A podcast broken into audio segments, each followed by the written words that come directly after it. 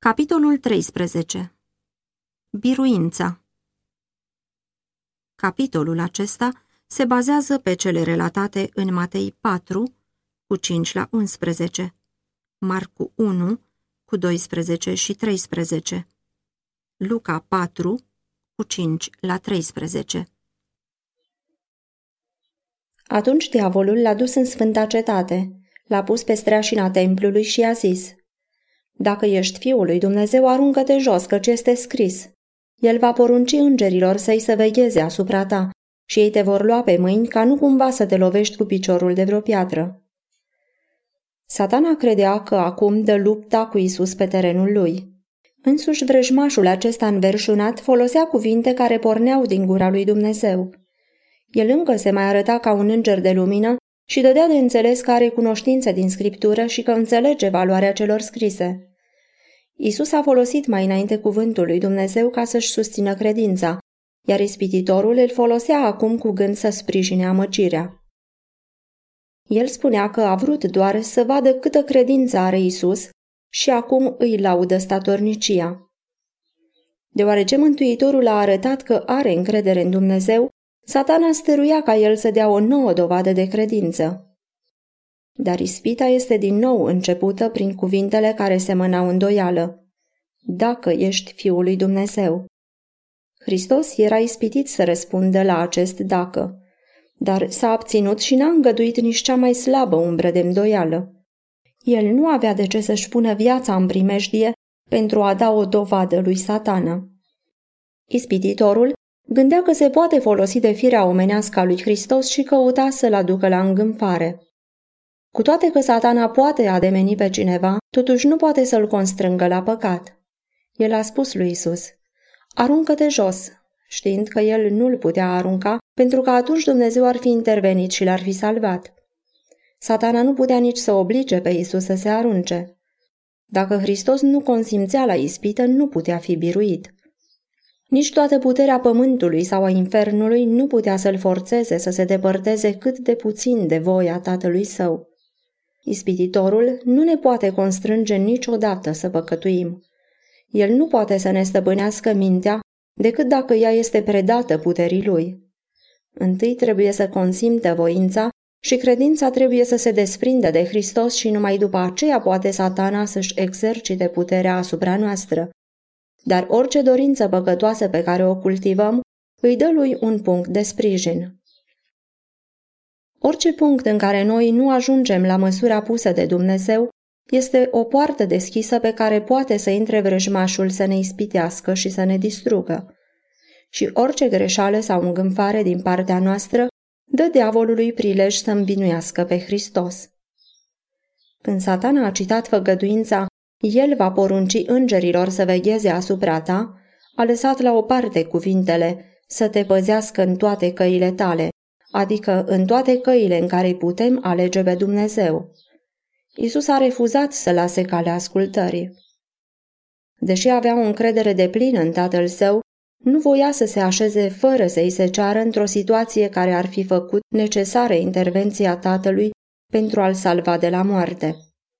El nu voia să forțeze cerul să vină să-l scape și astfel să greșească și să nu dea omului o pildă de încredere și supunere. Isus a spus satanei, De asemenea este scris, să nu ispitești pe Domnul Dumnezeul tău. Cuvintele acestea le spusese Moise copiilor lui Israel când însetaseră în pustie și au cerut ca Moise să le dea apă strigând. Este oare Domnul în mijlocul nostru sau nu este? Exod 17 cu 7 Dumnezeu făcuse pentru ei minuni și cu toate acestea, în vreme de încercare, s-au îndoit și au cerut o dovadă că El era cu ei. În necredința lor, ei căutau să-L pune la încercare. Satana constrângea pe Hristos să facă același lucru. Dumnezeu dăduse dovada că Isus era Fiul lui Dumnezeu. Și acum, dacă ar fi cerut o dovadă că El era Fiul lui Dumnezeu, ar fi însemnat să pună la încercare cuvântul lui Dumnezeu, să-l ispitească. La fel ar fi când ar cere cineva un lucru pe care Dumnezeu nu l-a făgăduit. Ar însemna neîncredere și ar fi de fapt o încercare sau ispitire a lui. Noi nu trebuie să cerem lui Dumnezeu ceva ca să încercăm dacă va împlini cuvântul său, ci pentru că îl va împlini. Nu să încercăm dacă ne iubește, ci pentru că ne iubește. Fără credință este cu neputință să fim plăcuți lui. Căci cine se apropie de Dumnezeu trebuie să creadă că El este și că răsplătește pe cei ce îl caută. Evrei 11 cu 6 Dar credința nu este în niciun fel amestecată cu încumetarea. Numai acela care are adevărata credință este sigur față de încumetare, căci încumetarea este o credință contrafăcută de satana. Credința cere cu stăruință împlinirea făgăduințelor lui Dumnezeu și aduce roade în ascultare. Încumetarea se întemeiază și ea pe făgăduințe, dar le folosește ca și satana pentru a scuza nelegiuirea. Credința ar fi făcut pe primii noștri părinți să se încreadă în iubirea lui Dumnezeu și să asculte de poruncile lui. Încumetarea i-a făcut să calce legea lui, crezând că iubirea lui cea mare îi va scăpa de urmările păcatului lor. Aceasta nu este credință, care cere favoarea cerului fără să împlinească condițiile pe baza cărora urmează să se acorde harul. Adevărata credință se întemeiază pe făgăduințele și pe rânduielile Sfintei Scripturi. Deseori, când satana nu reușește să provoace îndoiala, reușește să ne aducă la încumetare. Dacă ne poate face să ne așezăm fără să fie nevoie în calea ispitei, știe că biruința e a lui. Dumnezeu va apăra pe toți aceia care merg pe cărarea ascultării, dar când omul se depărtează de ea, ajunge pe terenul lui satana. Acolo cădem cu siguranță. Mântuitorul ne-a dat porunca aceasta. Vegheați și rugați-vă ca să nu cădeți în ispită. Marcu 14 cu 38 Meditația și rugăciunea ne vor feri de a ne arunca de bunăvoie în calea primejdiei și în felul acesta vom fi scăpați de multe înfrângeri. Cu toate acestea, să nu pierdem curajul atunci când suntem atacați de ispită.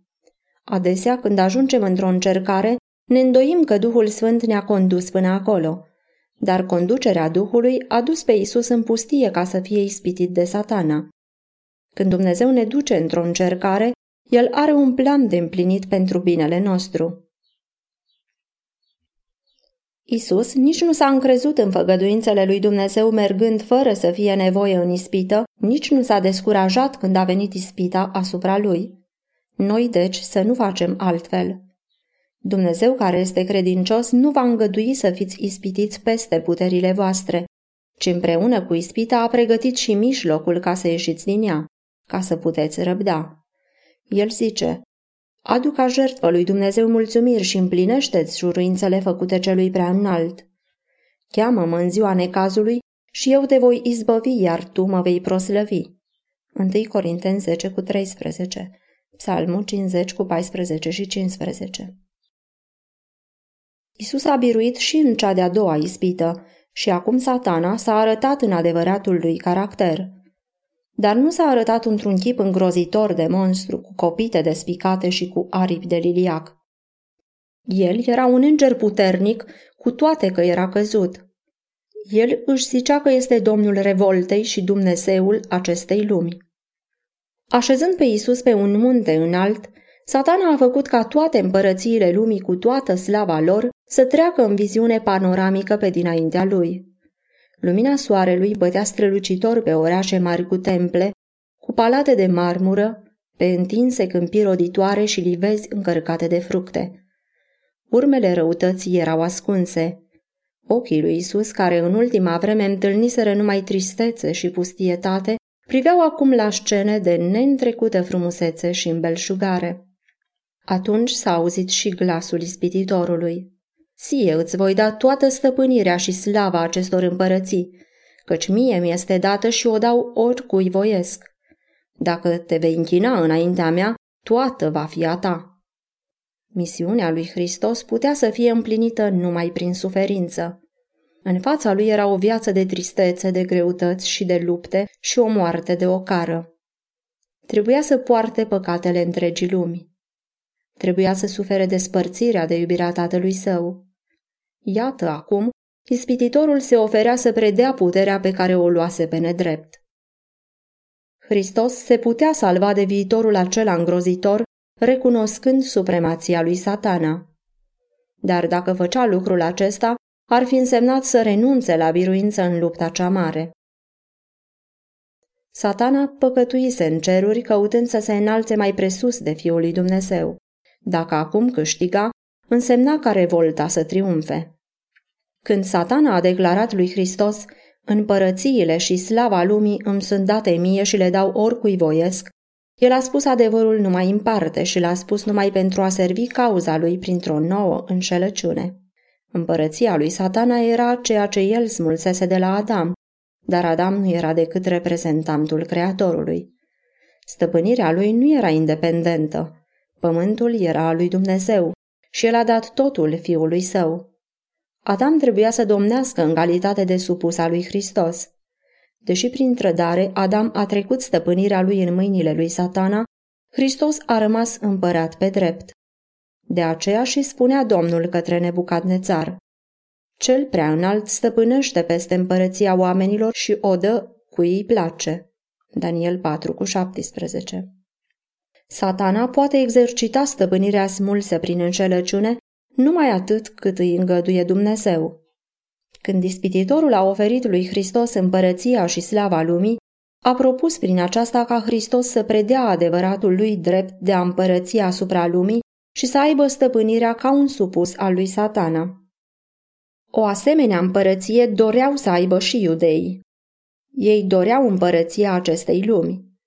Dacă Hristos ar fi voit să le dea o asemenea împărăție, l-ar fi primit cu mare bucurie. Dar asupra ei zăcea blestemul păcatului cu toate nenorocirile aduse de el. Hristos a spus atunci ispititorului, Înapoi a mea, satano, este scris, Domnului Dumnezeului tău să te închini și numai lui să-i slujești. Acela care se revoltase în cer oferea lui Hristos împărățiile acestei lumi ca să cumpere omagiul lui față de principiile răutății. Dar el nu putea fi cumpărat. El venise să întemeieze o împărăție a neprihănirii și nu avea de gând să-și părăsească planurile. Cu aceeași ispită, satana se apropie de oameni față de care are mai mare succes decât față de Hristos. Oamenilor le oferă împărăția acestei lumi cu condiția să recunoască supremația lui. El le cere să jertfească cinstea, să desconsidere conștiința și să se lase stăpâniți de egoism. Hristos îi invită să caute mai întâi împărăția lui Dumnezeu și neprihănirea ei. Dar satana îi urmărește și le spune Oricât ar fi de adevărate lucrurile despre viața veșnică, dacă vrei să ai succes în lumea aceasta, trebuie să-mi servești mie. Eu țin în mâna mea binele tău. Pot să-ți dau bogății, plăceri, onoruri și fericire. Ascultă sfatul. Nu te lăsa dus de idei ciudate de cinste sau sacrificiu de sine. Calea ți-o pregătesc eu. Astfel sunt rătăciți foarte mulți oameni. Ei sunt de acord să trăiască pentru slujirea eului și satana este mulțumit. În timp ce ea doarme cu nădejdea de a pune stăpânire pe lume, el câștigă stăpânirea asupra vieții lor. Dar el oferă ceea ce nu le poate da și în curând le va fi luat. În schimb, îi mângâie cu dreptul lor la moștenirea fiilor lui Dumnezeu. Satana pusese la îndoială faptul că Isus era fiul lui Dumnezeu, dar când a fost respins, i s-a dat dovadă că el nu putea contesta aceasta. Dumnezeirea a străbătut prin corpul omenesc suferind. Satana n-a avut putere să se împotrivească poruncii. Scrâșnind de umilință și ură, a fost silit să se retragă din fața răscumpărătorului omenirii. Biruința lui Hristos era tot așa de desăvârșită ca și înfrângerea lui Adam. Tot așa și noi putem să ne împotrivim ispitei și să obligăm pe satana să plece de la noi. Isus a câștigat biruința prin supunere și credință în Dumnezeu, iar prin apostolul ne spune Supuneți-vă dar lui Dumnezeu, împotriviți-vă diavolului și el va fugi de la voi. Apropiați-vă de Dumnezeu și el se va apropia de voi. Iacov 4 cu 7 și 8 Noi nu ne putem salva singuri din puterea ispititorului. El a biruit omenirea și atunci când încercăm să-i stăm împotrivă prin puterile noastre, ajungem cu siguranță o pradă a vicleniei lui. Dar numele Domnului este un turn tare. Cel neprihănit fuge în el și stă la adăpost. Proverbe 18 cu 10 Satana tremură și fuge din fața celei mai slabe ființe care găsește adăpost în numele acesta puternic. După ce vrăjmașul s-a depărtat, Isus a căzut sfârșit de putere la pământ cu fața palidă ca mort. Îngerii cerului vegheaseră asupra luptei, privind la iubitul lor conducător care trecea prin suferințe așa de mari pentru a ne deschide o cale de scăpare. El a suferit încercarea aceasta mai mare decât vom fi chemați să suportăm vreodată. Îngerii slujau acum Fiului lui Dumnezeu care zăcea ca mort la pământ. A fost întărit cu hrană, mângâiat prin cuvinte pline de iubire din partea tatălui său și prin asigurarea că întreg cerul a triumfat prin biruința lui. Recăpătându-și puterile, inima lui mare se îndreptă plină de iubire către om și el pornește mai departe să termine lucrarea pe care o începuse, cu gândul să nu se odihnească până când nu va fi înfrânt vrăjmașul și neamul omenesc nu va fi răscumpărat. Noi nu vom putea pricepe cât a costat răscumpărarea noastră până nu vom sta în fața tronului lui Dumnezeu împreună cu răscumpărătorul nostru. Când slava locuințelor veșnice va străluci înaintea ochilor noștri extaziați, ne vom aminti că Isus a părăsit toate acestea pentru noi și nu numai că s-a exilat din curțile cerești, dar a riscat să fie înfrânt și să fie pierdut pentru veșnicie. Atunci vom depune la picioarele lui coroanele noastre și vom cânta cu tărie. Vrednic este mielul care a fost junghiat să primească puterea, bogăția, înțelepciunea, tăria, cinstea, slava și lauda. Apocalips 5 cu 12